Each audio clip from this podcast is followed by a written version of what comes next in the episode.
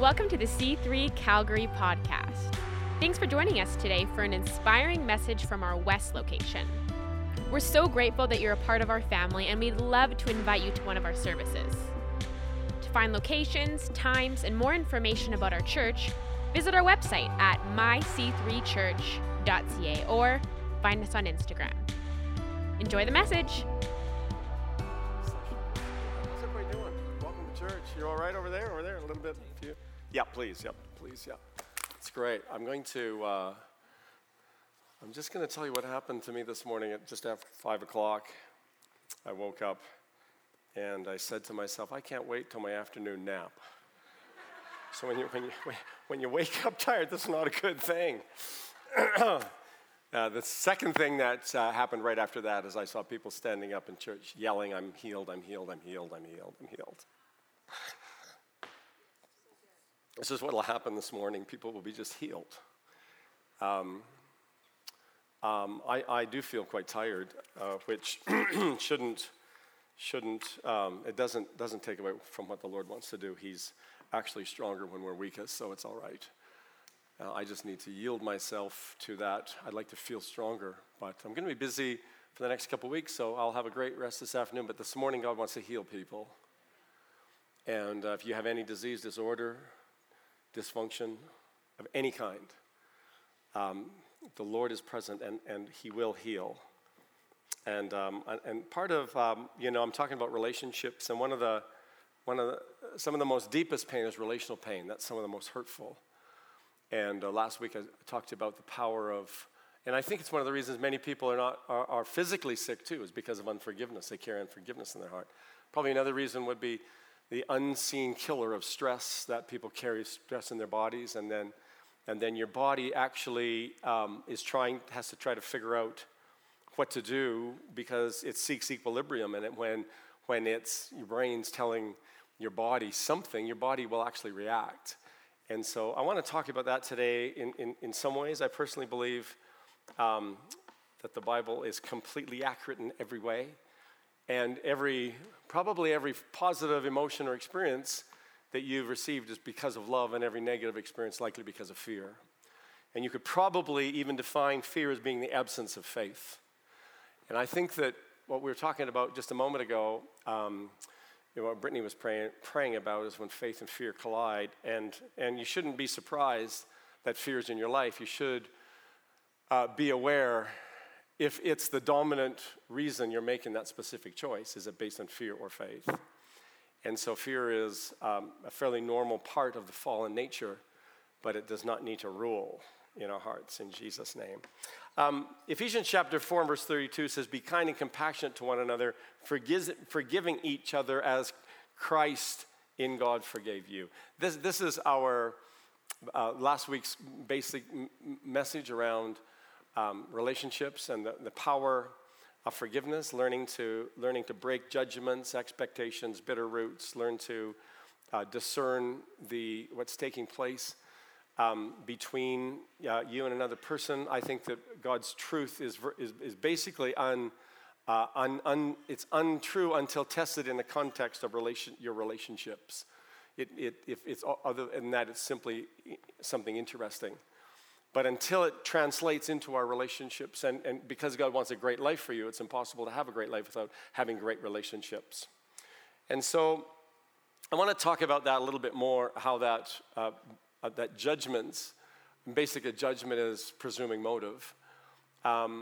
When you presume someone's motive, why they did what they did, the way we assess relationships is what we see and hear. Anything outside of that is judgments, because we don't know why people do what they do or why they said what they said. But we have to just go on what we see and what we hear. So what happens when we judge another is that a judgment will blind us, and then it will bind us. So we can judge others, and the Bible says that because of doing that, we ourselves are judged. It's not God judging us, but it's other people will judge us. We're sowing and we're reaping is what's happening. We can also judge God, and that blinds us to His characters. When I judge God, I presume to know why He did what He did, or why He didn't do what He did. That's judging God. And I think the most powerful thing is when we judge ourselves. And that's how we're going to wrap up today in dealing with personal judgments. I wanted us to take our Bibles and turn to Luke chapter 6, which I think there's probably in these 8 or 10 verses, there's probably about 30 relational secrets of Jesus. And he was the relational master. Everybody wanted to be with Jesus. And he would often surprise people by doing different things. He would rattle people's paradigms. But here he's given us some relational advice. And for us, the first point I want to make is that relationships are mirrors for us. Is that when we're in a relationship, it actually gives us some context of a truth or not. I'll try to explain that a little bit better, but that when I'm in a relationship with someone, it actually is typically to reveal something of myself rather than me reveal something to them, which is further on in chapter 6, it talks about focusing on somebody's fault, that speck of the person blinds us to seeing the rest of that person. So we only see a very small portion of who they are. And being able to see another the way Christ sees them is actually a great skill that we need to learn and we need to practice. I smile because I'm feeling the presence of God. I was very, very feeling really weak. I'm now feeling incredibly good. I feel good. Luke chapter 6, let's get into this. And then I want to minister this word to us. So talking about how that our relationships are mirrors and how we need to be aware of how our words and actions and opinions affect other people. It's not just how people reflect us, but then what is our response or our reaction to another? So Jesus gives us some incredible insight into relationships, but he asks us first, are we willing to listen? Verse 27. But to you who are willing to listen. So if you're willing to listen, he's got something to say. Anybody willing to listen? Hello. Let's be willing to listen. And so he says this. He says, love your enemies. Do good to those that hate you. Pray for the happiness of those who curse you. What clues in dealing with difficult relationships? You don't need to have any enemies. Because if you're loving your enemy, he's no longer your enemy. Pray for those who hurt you. There's a clue to relational pain. When somebody hurts you, pray for them. Yeah, Pastor, but you know what they did to me. I don't care what they did to you. I'm sorry what they did to you. Let me rephrase that. But pray for those that hurt you. And we're all going to get hurts and bumps. And then he says this, if somebody slaps you on one cheek, he's referring to our face cheeks, I think. If somebody slaps you on the cheek, turn the other cheek. After you all got two cheeks at least. Let me move along. I'm talking about if somebody demands your coat, that sounds rude. Someone makes a demand of you, but he said that's okay. Give me your shirt as well. This is how you deal with unrealistic and demanding people. You just be free. Right? Otherwise, what you'll do is you'll react, right? This is what he's saying, be careful, because your reactions of people will keep you from dealing with your stuff. And you're stuck with your stuff if you don't deal with your stuff. Our lives become limited by those things that we never get past. And relationships cause us to see things, that paradigms and situations that we're stuck in. Give what you have to anybody who asks for it. And when things are taken away from you, don't try to get them back. He's referring to our desire to retaliate. Do for others as you'd like them to do to you. Simple, extremely difficult. I'll get you shouting. It's all right. Do to others you have them do to you. How would you like to be treated? It's kind of that simple, but sort of that hard. I want to be treated with incredible grace. That's hard for me to deal with others' grace, but I like to be treated that way. Well, he says, the way you like to be treated, here's a clue, treat others the same way. What an insight into human behavior. Do you think you deserve credit merely for loving those that love you? Even sinners do that. And if you do good only to those who do good to you, is that so wonderful? Even sinners do that much. And if you lend money only to those that are going to repay you, he's saying, give to bad credit risks. I mean, that doesn't sound But otherwise, what we'll do is we'll create a boundary between us and another person. You should let it go. Sing along. Let it go. And if you lend money only to those that can repay you, what good is that? Even sinners do that on their own. Love your enemies, he repeats this. Do good to them, lend to them. Don't be concerned that they may not repay you. He said, what happens when we start keeping track of stuff? I'm going to lay hands on people in a minute. Sorry, I won't. I'm not, just kind of falling apart here. Come on. Back to the point. Lend to them. Don't do good. Lend. Don't be concerned that they won't repay. Then your reward from heaven, not in heaven, from heaven will be very great, and you'll truly be acting like children of the Most High. He says, you're going to be most like me when you act like this. Why? Because this is what he's most like. The one that gives to us doesn't wait until we give back proportionally to him. Do you hear what I'm saying? He's saying, this is how you're going to act, be most like me when you do this. That is it any surprise to you that God loves his enemies? You better be dang grateful for that. Dang, I said. We're grateful that he loves us when we are not that lovable. He gives to us even when we're bad credit risks. Are you hearing what he's saying? This is what he is like. And then he explains what he is like. He says, because for he is kind to the unthankful. Are you kind to unthankful people? I'm unthankful for unthankful people largely. He says, be kind to unthankful people and also be kind to those who are wicked. I'm just throwing out a relational challenge this morning. The first point is kind of boring, second point, but the third one, you wait till I get to the third one. You must be compassionate just as your Father, capital F, is compassionate. What's God like? Kind and compassionate. Aren't we thankful we serve a kind, compassionate God? And then he says, stop judging others and you won't be judged. Stop criticizing others or it'll come back to you. Why should we not criticize people? Here's a clue. We don't like being criticized. But we can learn from criticism, which will be my point. It's only a fool that can't learn from criticism. We need feedback from other people in order for us to develop. Am I? Otherwise, we stay stuck in our stuff. But we don't want to stay stuck in our stuff. We want to get past our stuff. So we need feedback from people. Therefore, we have to be vulnerable. Therefore, we have to be teachable.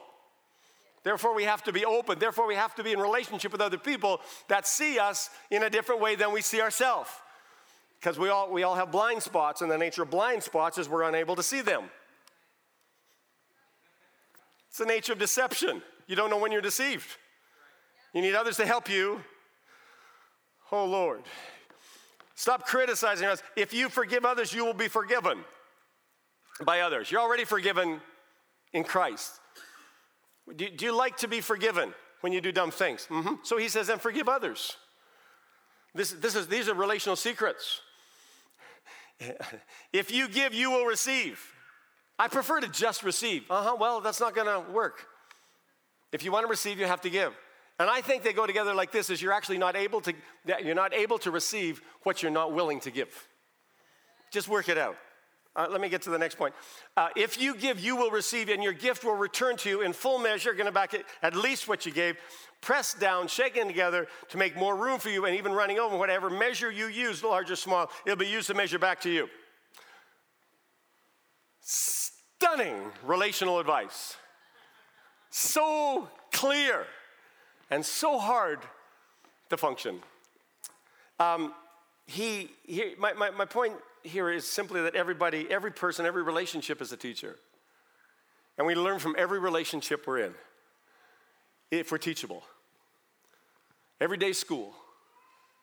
Don't forget to show up at school. Every day you learn. Every person you can learn from. Even like unreasonable, difficult, crazy people, like most are. But that's okay. Because we're learning from them. And if the least you learn is not, you don't want to be like them, that's the learning. Okay. Proverbs 15, verse 31 says, listen to criticism and behave wise and grow in understanding. Our ability to receive criticism and feedback, like not just from anybody, not just but from people. We need to be able to take something that someone's could mean harm towards us and your and whatever, and you can say, if I'm teachable, I can say, okay, Lord, where was the truth in that I need to calibrate my life to? But typically we become defensive and we try to defend ourselves and prove that we're right and they're wrong. If it's all about being right or wrong, then somebody's got to win. But you know, being a Christian is not about being right. Being a follower of Christ is understanding and accepting that he's right. His rightness is the thing, not your rightness. So learning to listen to criticism. When I learn to listen to criticism, I can allow God to be my redeemer, and as he's redeeming a difficult situation, I can find my hiding place in him, and he can be my refuge. I don't need to defend, he can be my defender. When you learn that he's your refuge and he's your defender and he's your high tower, you can just be still and learn and let him fight for you in any relationship. So your life is your choice, and learning from the instruction of other people is a skill and of life that we all need to learn, because we really only learn one way, by experience. It's either your experience or others' experience. And if you don't want to learn by your own experience, then learn to listen to others. And what did they learn? A fool can't learn by instruction, the Bible says. They have to learn by either correction or a circumstance. And if they can't learn from either of those, then it says that they will end up in destruction. So here's what happens when we get into a relationship. We're in school. And that relationship is teaching us something. Yesterday we were talking about marriage. It's a distraction right now. Learn from other people. Let them instruct you rather than try to defend yourself, because you don't need to be right. Being right or is completely overrated. I did think for a long time Christianity was about being right or being wrong, in which case you actually can't grow. My role as a pastor is not to get you to do right stuff. That's not my role. My role probably could be better defined as getting you to own your own life and acknowledge when you're wrong, so that you can grow rather than stay in your current stuck state. Okay, this is going way better than the first service. Amen, that's right, that's good. The guy just came to this one. Okay, so learning how, pardon me, help me, Lord. Learning how we function in a relationship is such a critical skill to learn. And one of the basics of neurolinguistics is that the meaning of any communication is response it elicits or the impact it has on another, regardless of the intent of the communicator. So what you say and the impact that has on another person is the point of communication. In other words, what we say doesn't mean what it means to me, it means what it means to you. And so we can say stuff that we think we know what it means, but we're not sure exactly what they said. You heard everyone say it? So understanding and getting understanding and getting clarity and understanding is a basic tenet of communication. And this is how we learn from other people. Point number 2, have the courage to confess. James chapter 5 is, if anybody's happy, then let them praise the Lord. He says, if you're in a good mood, then show it. Talk about it. The issue here is in learning to confess is that we have to be vulnerable to confess. And vulnerability for most humans is terrifying because we like to look strong, feel strong, be strong, whatever. And showing vulnerability and showing weakness, which even is perceived as weakness, but being vulnerable is actually a strength, but we perceive it as a weakness. Joanne said that excellent yesterday, by the way.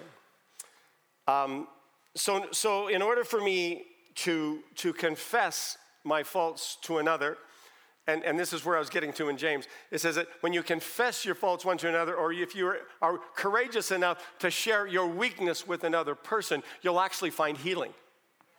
Somehow, unconfessed things get bottled up in our heart, and then they create different narratives that end up surfacing in physical defects in our bodies. Because words are energies, and energy gets stored and trapped in different places in our bodies. So he says that if anybody's suffering, they should pray about it. If anybody's thankful, they should praise the Lord, sing songs. If there's any sick, they should call on the elders of the church and have them pray over them, anointing them with oil in the name of the Lord. I love that, in the name of the Lord. The Bible says that those who know your name will trust in you. Do you know who he is? Do you know him as healer? Do you know him as redeemer? Do you know him as restorer? And it says that their prayer offered in faith will heal the sick. That's what we're going to do in just a moment. And the Lord will make them well. Who makes them well? The Lord makes them well. We do our part. He does his part. We anoint with oil. We lay hands on the sick, but it's the Lord that heals. Let's get that clear. And then it says, and anybody who's committed any sins, they'll be forgiven. You can leave here today knowing that you're forgiven. This is the best part of my next point. I'm coming to it. Verse 16, confess your sins one to another and pray for each other so that you may be healed. It's a terrifying thing. Paul said that I find actually great strength in my weakness. In 2 Corinthians 11, verse 30, he says, I actually have learned to boast in my weakness. When you're able to share your faults or your weaknesses with another person, they can no longer use them against you. As long as you're hiding from them and now they point them out, now you get defensive about them. Does anybody ever have that experience? Y'all have. Because we don't like feeling weak and we don't like feeling defenseless. And so what do? We lash back. Jesus said, when someone does something to you, here's what you do. Don't give them another cheek. You got four, I guess. I'm just going there. You guys have already been there. Okay. So he says, I boast, or I'm willing to admit my faults. I'm willing to admit my weaknesses. And that is a secret to strength. I have the greatest admiration for someone who's able to share with me a challenge, a difficulty, a default. I have unbelievable grace for these people if they're willing to share a weakness. It just drops the drawbridge of grace and allows you to walk across into their heart. It's incredibly endearing. I find many times that people would rather change another person or change their circumstances rather than be willing to change themselves. I'm offering you a relational secret. Learn to confess your faults or your sins or your dysfunctions one to another that you might be healed. Otherwise, you keep them inside, make stories up, and you get stuck with your stuff. Okay. Confess your faults to each other and be healed. By the way, just don't say everything to everybody. Can you just throw that little caveat in there? You just don't. There's certain Uber drivers you don't want to tell everything about. There's certain crazy ants you don't want to tell people all your stuff about, but there's certain people who have demonstrated genuine love to you that you know is in your world and in your corner, and you should be, when you recognize or find those people, you need to be willing to confess to those people and share with those people. A little caveat, I missed that early on. Are you aware of how your language and your words and your body language affects other people and how it makes them feel? And that's a skill that we need to learn. Last point, and likely the most meaningful. I'm just joking because I know where I'm going now. I didn't know earlier. I know I'm going. Last point: judging yourselves. Don't judge others, or it comes back. Don't judge God. Don't judge yourself. We're not actually as inept. We're actually not as capable as identifying when we judge ourselves, because all of this is inner dialogue.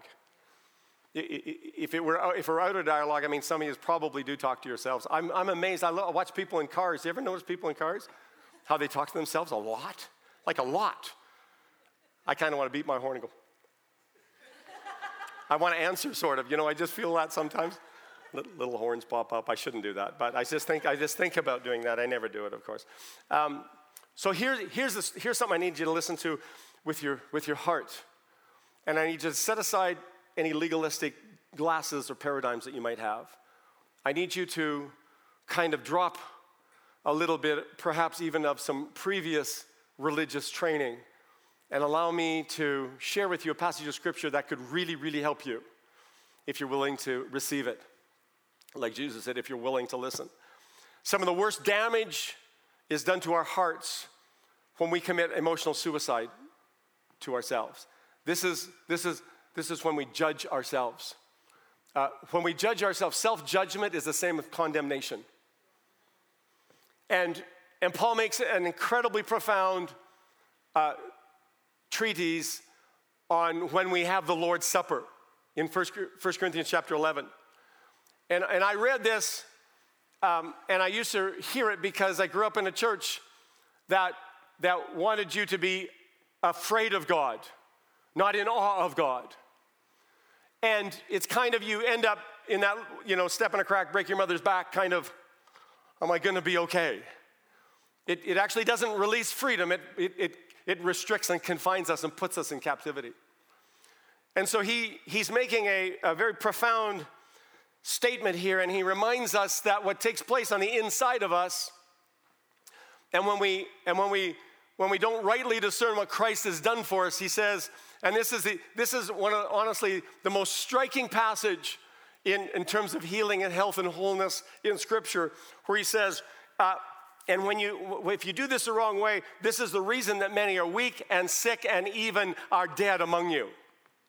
Now, just listen to me. Help me, Holy Spirit, to just keep this contained now. A guilty heart tells itself it needs to be punished. If you this is self-judgment, condemnation. If you believe you've done something really wrong, your body will begin to act that out, and it will begin to punish itself. And so what he says here is that when you come together, what I want you to do is I want you to receive the Lord's Supper. It's going to be the breaking of bread and the drinking of wine. And he says, when you do this properly, you're able to see and acknowledge what the body and the blood of Christ has rightly done for you, not what you have not done for him. This is honestly such a religious stronghold in people's lives. I used to have great fear about taking communion because I thought if I take it the wrong way, I'm going to die. He's not saying that. All of you have had bread and wine before and you've been all right. Look at you. And some of you don't want to acknowledge that, but here's what he's saying. He says, because the night that he was betrayed, he took bread and broke, and he said, this is my body that's broken for you. Listen, you cannot add to the broken body of Christ by any of your personal brokenness. What's been done on the cross was done for you. It is not, will Christ heal you? The point is, he has healed you. There's nothing that can wash a guilty conscience away like the blood of Jesus. Nothing. So he says, when you come to take the emblems, he says, you look for how you are approved, look how you are validated, look how you've been completely cleansed of all sin, all ungodliness, all stupidity, all dysfunction, and all disease. When you look at what he carried in his body at the cross, he said, if you don't identify that properly, there'll be some who are weak and sick and even die among you. It's frightening to think that we could in our heads say, oh, we're not worthy. Oh, we're not good enough. Frightening to think that we could put Christ back on the cross again and say, the work wasn't complete. It's frightening to think that we have that level of arrogance in our life to say, you say I'm complete in you, but I think I need to do a little more. I think I need to try a little harder. I think I need to add a little something to what you've already done. He says, no, listen, you can do this at Earl's. Bread, wine. Jesus, thank you for what you've done. Today, I am whole in Christ. Today, I am forgiven in Christ. Every day can be a victory. Do you hear what I'm saying? You don't need to do this in fear. You do it in great joy. He says, and the word examine yourself means to look for approval. You're not looking for faults in your life. You're looking for how you're approved in Christ. You're looking for a daily, moment-by-moment acknowledgement for what Jesus did for you on the cross is a complete finished deal, and we're told that it's sealed. What's he like? He's kind, he's compassionate, and if you know him, you will be healed and whole and walk forgiven and walk free because of what he has done, not what you can do. This is a big deal. It's a really big deal. Read that again this afternoon and see what it says. Every time you eat this bread and drink this cup, you're announcing what he has done for you. Every time you do it, you're reminded of how approved and how accepted and how whole and how loved you are. But you might say, well, Pastor, but you don't know my thought life is life. I don't care. Neither does he care. What he cares about is, do you rightly appropriate the blood and the body of Jesus in your thinking, not judging yourself, not good enough, but acknowledging that you're good enough in Christ. That's the gospel. That's really good news. You can't add to what he's done. Now, what happens in self-judgment and condemnation is when there's contempt in our hearts, it limits my ability to love others. The way that you see yourself and the way you treat yourself is actually a reflection on your ability to be able to love and care for others. Why is this important? That's the reason it's important. Many times emotional pain can turn into physical pain. When we do something that we believe deserves punishment, our body will respond by proving that guilt needs to be punished. In your mind, in your heart, you know that something bad needs to be punished. You know that. That's coded into us. That we deserve a certain thing because we did a certain thing. Here's what happens. It says that your conscience condemns you when Christ washes you. And if we're not careful, we'll begin to say, I don't deserve that healing. I don't deserve that provision. And we start using all of the narratives and we're going over all the reasons why we shouldn't be healed. And your body then stays in a place of unhealedness and stuck with forms of emotional pain. And we live below what Christ has purchased for us on the cross. I'm going to pray for people in just a moment, and people will be touched by the power of God. When I reflect, when I think about this, and I know you can read through the book of Acts with religious glasses on, and you think that God killed Ananias and Sapphira. My Bible says that they gave up the ghost because they believed what they did was so wrong. Their hearts shut down. This is such a profound thought. But if we're not careful, we'll start to think, we're not good enough for what Christ has done. Oh, we're not qualified enough. Oh, we're not approved enough. Listen, you can never be good enough or approved enough. That's why we don't get what we deserve. We get what Jesus deserved. This is such a profound thing. In just a moment, we're going to pray. I'm going to have some elders, which is not a certain age group, just the prayer team. They're going to anoint you with oil. If you read through the stories and all the parables of Jesus, you'll find that they had to do something. That woman had that issue of blood. She had to get up and she had to go touch the hem of his garment. Guy with the shriveled hand, it says he stretched out his hand. In order for you to receive something for the Lord, there's typically something you can do. But the thing that I'm trying to say to you, it's not what you do that matters. It's what he did that matters. And when you believe what he did that matters, you'll respond in good faith and belief. That's what I'm saying. So we, I think I've said what I need to say. And I worked up a bit of a sweat. But I'm not done, because we're going to break off strongholds of disease and disorder, dysfunction in your life this morning, if you're ready. And then we're going to break through with praises. When I seen people, this morning I'm waking up and I'm trying to, like to go back to sleep, but I just kept, seeing people jumping up and saying, I'm healed. Like, wow, you mean like just like that? Yeah, just like that. And what I believe can happen when we get our belief systems reordered and we can deal with the self-condemnation and the self-doubt and the deal with the deservedness issue and I know what he did for others. No, apply it to yourself. What did he do for you? Yeah, but Pastor, you don't know my past. I don't care about your past. It can't be any worse than mine. None of that matters. All that is just mental gymnastics trying to talk yourself out of the goodness of God.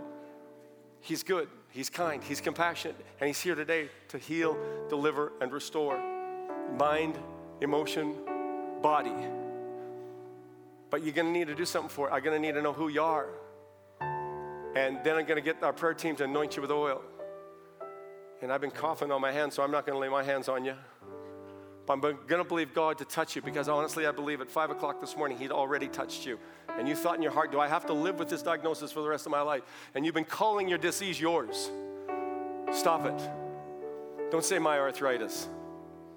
No longer say that. Jesus bore in his body every arthritic pain and problem. Every inflammation of the joint, every inflammation of the body, he bore in his body. You've got to be able to see that he's not wigged out by the coronavirus. You got to see that he bore in his body every form of cancer. You got to see it. And you got to believe it's not because of just getting frantic because some of you are talking yourself out of freedom. In your head, you just kind of keep going over this. No, I don't deserve it. I didn't. All of that stuff. Just stop that, please. Stop the chatter. Listen to the revealed word of the Lord for you today. By his stripes, you are healed. You need to hear that in your heart. It's just such an urgency today. I don't know why it is, but I just feel so convicted, so deeply moved that some of you have just been talking yourselves out of not being good enough and not being strong enough and not being worthy enough and all that enough. And I just say to all those that don't think they're enough. That's enough. No more chatter. It's enough. I don't know what someone said about you or what you even say about yourself, but I'm asking today, could you drop those labels and accept what the body and the blood of Jesus has done for you to be enough for every disorder, every disability, every disease, and every dysfunction? Could you agree with me that no bacteria, no virus is higher than the name of Jesus? If you could, God can touch you today, and you can be liberated from bondage and brokenness if you're willing to stand up. So I'm going to ask anybody who wants healing today to stand up.